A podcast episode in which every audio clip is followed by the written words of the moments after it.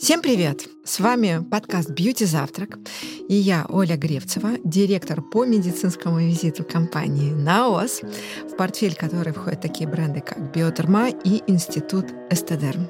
И я, Аня Ковалева, основательница студии подкастов Brainstorm FM. Вместе с французской компанией Наос мы делаем этот подкаст, который вы слушаете прямо сейчас. И в третьем сезоне мы отвечаем на самые волнующие вопросы об уходе за кожей и вместе с лучшими врачами-дерматологами нашей страны собираем короткие и понятные инструкции по уходу на все случаи жизни. На дворе осень, все меняется, и наша кожа тоже реагирует. И поэтому мы решили сделать выпуск подкаста про то, как ухаживать за кожей осенью. Ну а сегодня с нами человек, который с легкостью, я уверена, поможет разобраться в правильном уходе за кожей осенью. А, эксперт Петр Ма, а, наш постоянный резидент подкаста «Бьюти завтрака», а, врач-дерматолог косметолог, популярный бьюти-блогер со своим YouTube-каналом Игорь Патрин. Всем привет! Игорь, привет! Расскажи, пожалуйста, как меняется воздействие на кожу осенью? Что вообще происходит с нашей кожей с наступлением холодов и, ну, может быть, не самой приятной погоды? Ну, тут, наверное, стоит разделить все процессы на два момента. Первый — это последствия солнца, потому что осень — это такой переходный период. У нас уже не лето, но еще и не зима. И второй момент — это, собственно, изменение температуры, воздуха. Воздух становится более сухой по мере того, как он охлаждается, в нем меньше растворяется паров воды, поэтому по физическим законам он становится более сухим, особенно когда начинается отопительный сезон.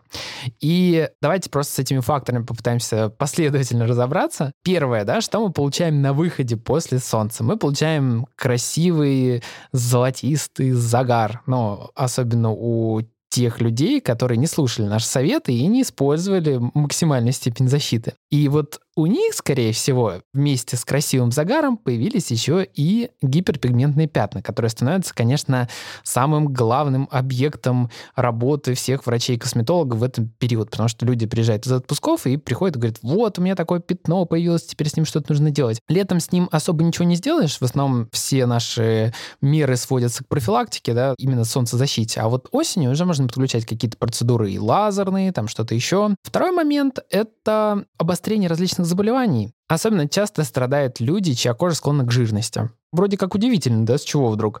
А оказывается, что, во-первых, при высокой температуре летом сальные железы работают активнее. То есть есть исследования, которые показывают четкую взаимосвязь между температурой и работой сальной железы. Второй момент. Опять же, солнце Оказывается, солнце влияет на качество кожного сала, которое выделяется. Оно становится более густым и, как принято называть, комедогенным. То есть оно не способно спокойно выходить на поверхность кожи и вызывает закупоривание протоков, да, что э, является таким процессом, который предшествует воспалительным явлениям. При этом солнце подсушивает высыпание, потому что ультрафиолет обладает таким антисептическим свойством, но ухудшает состояние местного иммунитета. Поэтому люди продолжают угрями ночами загорать и считают, что им солнце помогает.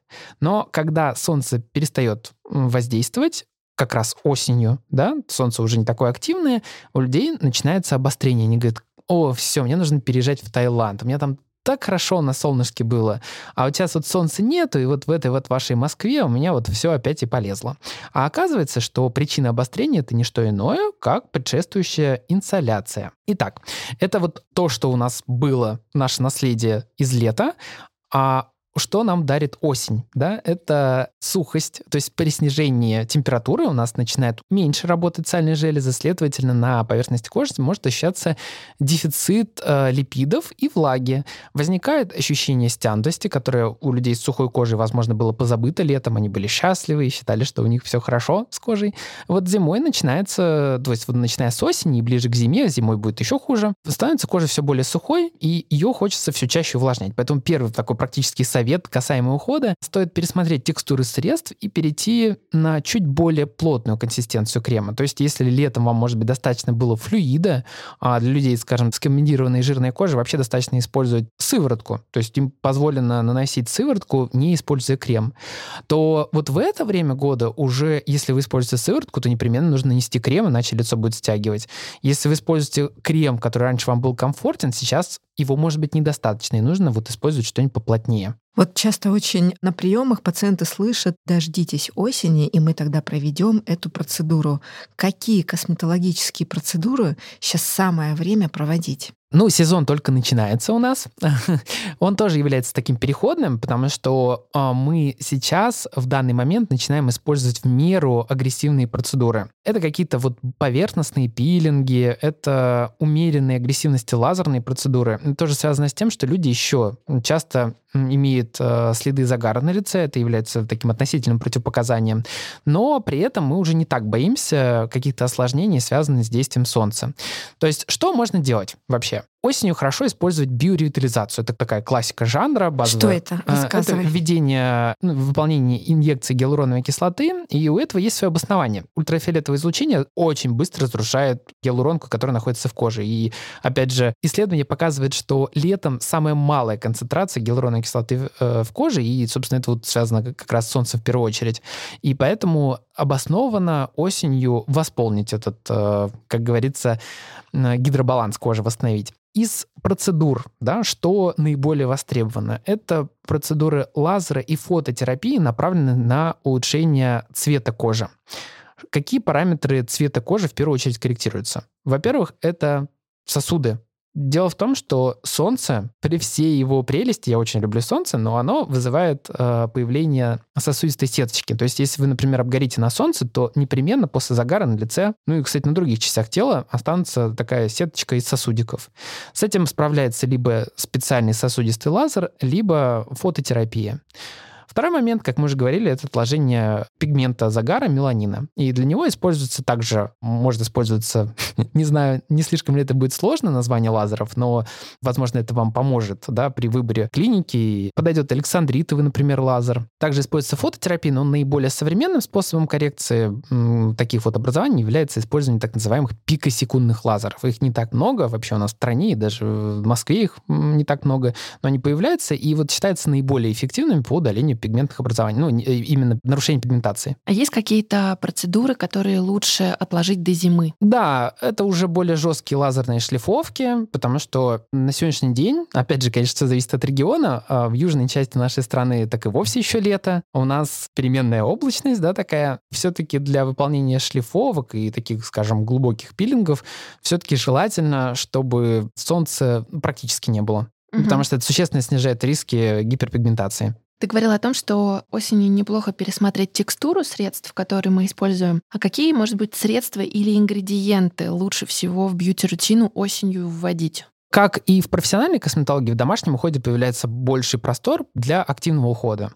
Если летом мы все-таки стараемся ограничить применение кислот, мы их можем использовать, но не все кислоты, или там не в тех концентрациях, или с SPF-защитой, то есть там очень много «но». То есть можно, если очень хочется. А вот осенью уже, в принципе, можно использовать все на полную катушку.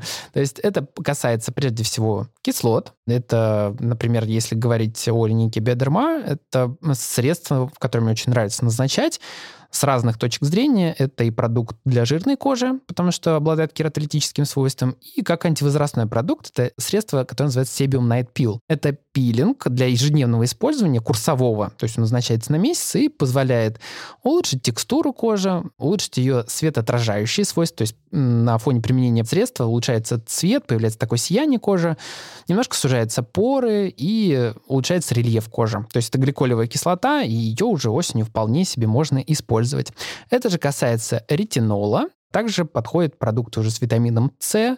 То есть летом не все формы витамина С рекомендованы к использованию, а осенью это со всех точек зрения хорошо, потому что витамин С осветляет гиперпигментацию, он немножко восстанавливает последствия фотоповреждения и ну, вполне обоснованно и уже безопасно его использовать. Вот ты говорил, что осенью очень здорово делать биоревитализацию из-за того, что солнце очень сильно высушивает кожу изнутри. А как ты считаешь, нужно ли использовать наружные средства, которые содержат гиалуроновую кислоту? А как они работают? Восполняют ли они объемы влаги, которые необходимы а, для кожи? Вот с наружными средствами с гиалуроновой кислотой немножко уже все по-другому работает. Все-таки они в первую очередь выполняют роль наружного увлажнителя, то есть их задача не попасть внутрь, да, вот знаете, вечные споры, типа стоит ли использовать вообще средство с гиалуронкой, если оно через кожу не проходит. Да, безусловно, стоит, потому что средства с гиалуронкой очень хорошо увлажняют поверхностные слои кожи. Но как они работают? Откуда они берут воду? За счет чего они увлажняют? Гиалуронка — это отличный ловец влаги. Она очень любит воду, и поэтому она ее берет откуда угодно. То есть, если вы находитесь в помещении, где влажный воздух, гиалуроновая кислота будет брать эту влагу и фиксировать на поверхности кожи. Это происходит летом, да, когда у нас теплый влажный воздух. Если у нас уже осень, не ранняя, а такая уже осень-осень, когда уже ветер, когда холодно, когда уже батареи включили, то воздух в помещении может быть отнюдь не увлажненным. Там влажность в квартирах, я измерял просто ради интереса, она иногда достигает там 10-7%. Как в Сахаре. Как в Сахаре фактически, да, или как в самолете. Ну, то есть это очень сухой воздух. И что будет делать наша гиалуронка? Она будет брать воду из нашей кожи, отдавать ее в воздух. Она будет увлажнять нашу квартиру за счет нашей кожи. Вот поэтому при всех своих замечательных свойствах именно в период холодный, э, в период отопительного сезона гиалуроновую кислоту нужно использовать либо очень аккуратно, для этого нужно ее нанести сначала на влажную кожу и поверх нанести какой-нибудь плотненький крем, который эту влагу зафиксирует. Он не даст гиалуронке вытащить воду из нашей кожи. Либо вот на ночь, например, в случае, если вы пользуетесь там увлажнителем воздуха, тогда да. А вот в противном случае она может вот обратную ситуацию сделать, высушить кожу. Особенно если вы нанесли какую-нибудь такую сыворотку и пошли на улицу. А как с СПФ быть? СПФ, конечно, тоже все от региона зависит. Есть регионы, где круглый год э, солнце сохраняет свою активность. Но я рекомендую смотреть на индекс активности солнца, который есть практически в любом прогнозе погоды. То есть э, наши стандартные приложения, которыми мы пользуемся, там Гисметео или Яндекс Погода, там всегда этот параметр показывается. И ну, очень часто в осенне-зимний период это значение равняется нулю. То есть если это 0,1, то я думаю, что вы можете себе позволить позволить не носить солнцезащитный крем. Вот. Хотя э, все-таки хотел сказать об одном продукте. Это флюид с тоном от Биодерма новинка, который мне удалось вот попробовать не так давно. Это крем с э, несколькими функциями. Он полностью, то есть его защитные свойства реализованы за счет минеральных частичек, из которых он состоит фактически целиком.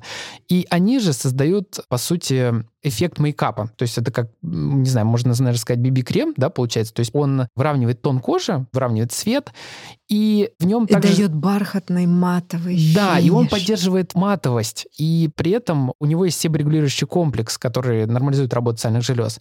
То есть вот такой крем, несмотря на то, что у него SPF 50, мне кажется, можно использовать и когда солнца нет, просто, наверное, не с задачей защиты от солнца, а именно вот в качестве средства, которое поддержит матовость кожи. Мне кажется, его вполне люди с жирной кожей можно использовать круглый год. Тут не раз а, прозвучало слово отопительный сезон, и я знаю, что когда начинают теплыми быть батареи, очень часто люди, особенно склонные к тому, что их кожа сухая, начинают испытывать определенные трудности. Давай вот об этом поговорим. В общем, что происходит? Да, Ань, судя по тому, какой толстый на тебе свитер, я думаю, ты уже очень не против, чтобы отопительный сезон начался.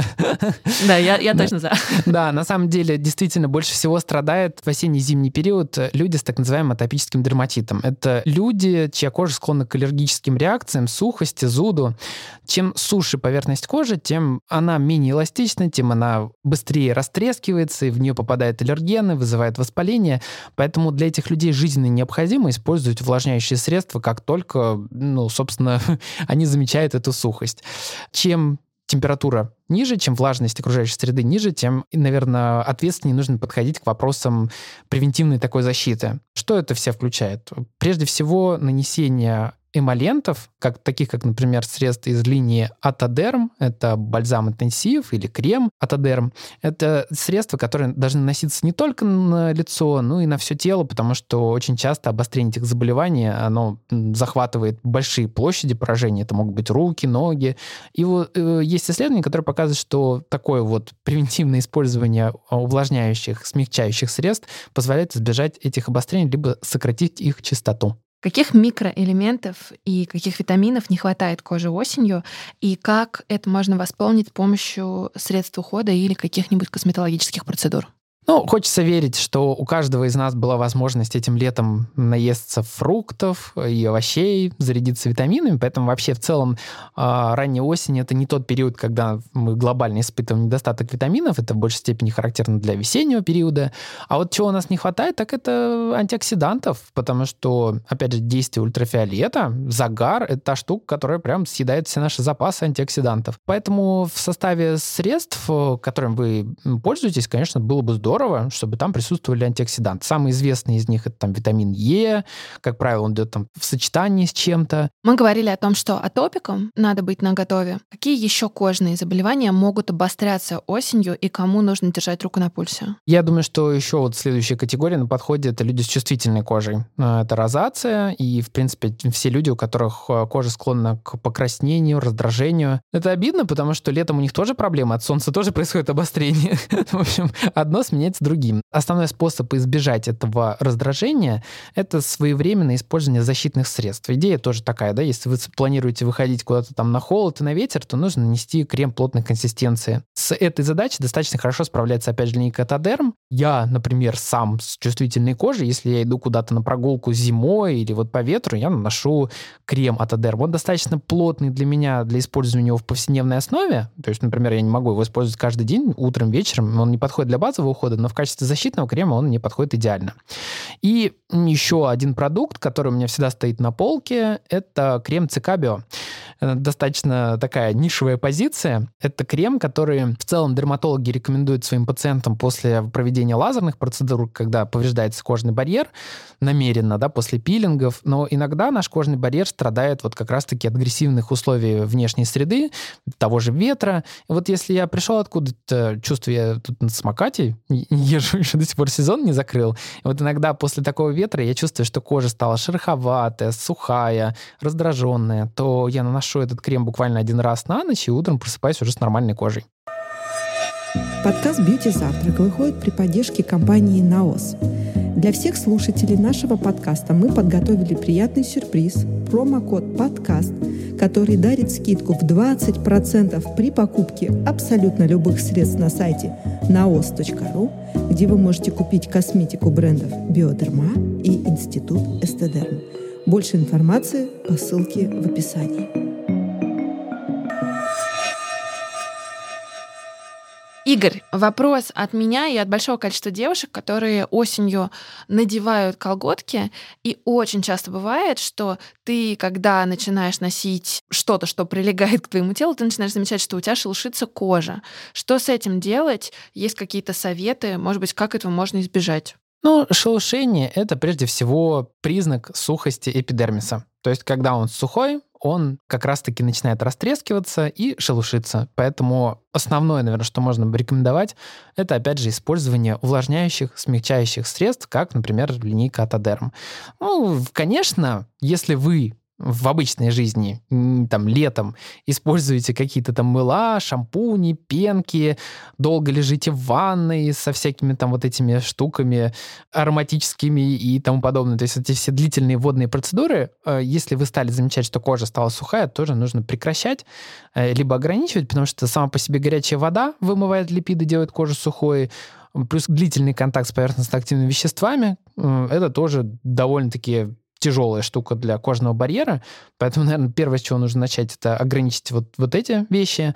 И второе, сразу после того, как вы выходите из душа, на влажную поверхность кожи мы наносим увлажняющие средства, вот эти вот бальзамы, содержащие компоненты кожного барьера. Ну круто. Тогда подводим итоги. Самое главное, что я для себя услышала, что осенью нужно коже больше заботы и внимания, потому что по факту, скажем так, погодные условия провоцируют многие кожные заболевания, и очень важно услышать себя и свою кожу. И, наверное, в этом плюс, что открывается больше простор для активного ухода. Ну, это точно. У косметологов э, осенью прям жаришка. Настоящая жара, вот, у косметологов начинается с осени, а не летом. Ну супер, спасибо Игорю, а вы подписывайтесь на наш телеграм-канал, где мы обязательно будем давать прикладные советы по тому, как ухаживать за кожей осенью и не только. Подписывайтесь на наш подкаст и слушайте выпуски каждую неделю. Оставляйте отзывы в приложении Apple Podcasts, чтобы помочь другим узнать про наше аудиошоу. Напоминаю, что наш подкаст доступен во всех подкаст-плеерах, и вы можете слушать его там, где удобно. До встречи в эфире, и не забывайте, что когда мы говорим о коже, забота прежде всего. Производство Brainstorm FM. Записано на студии «Огурец».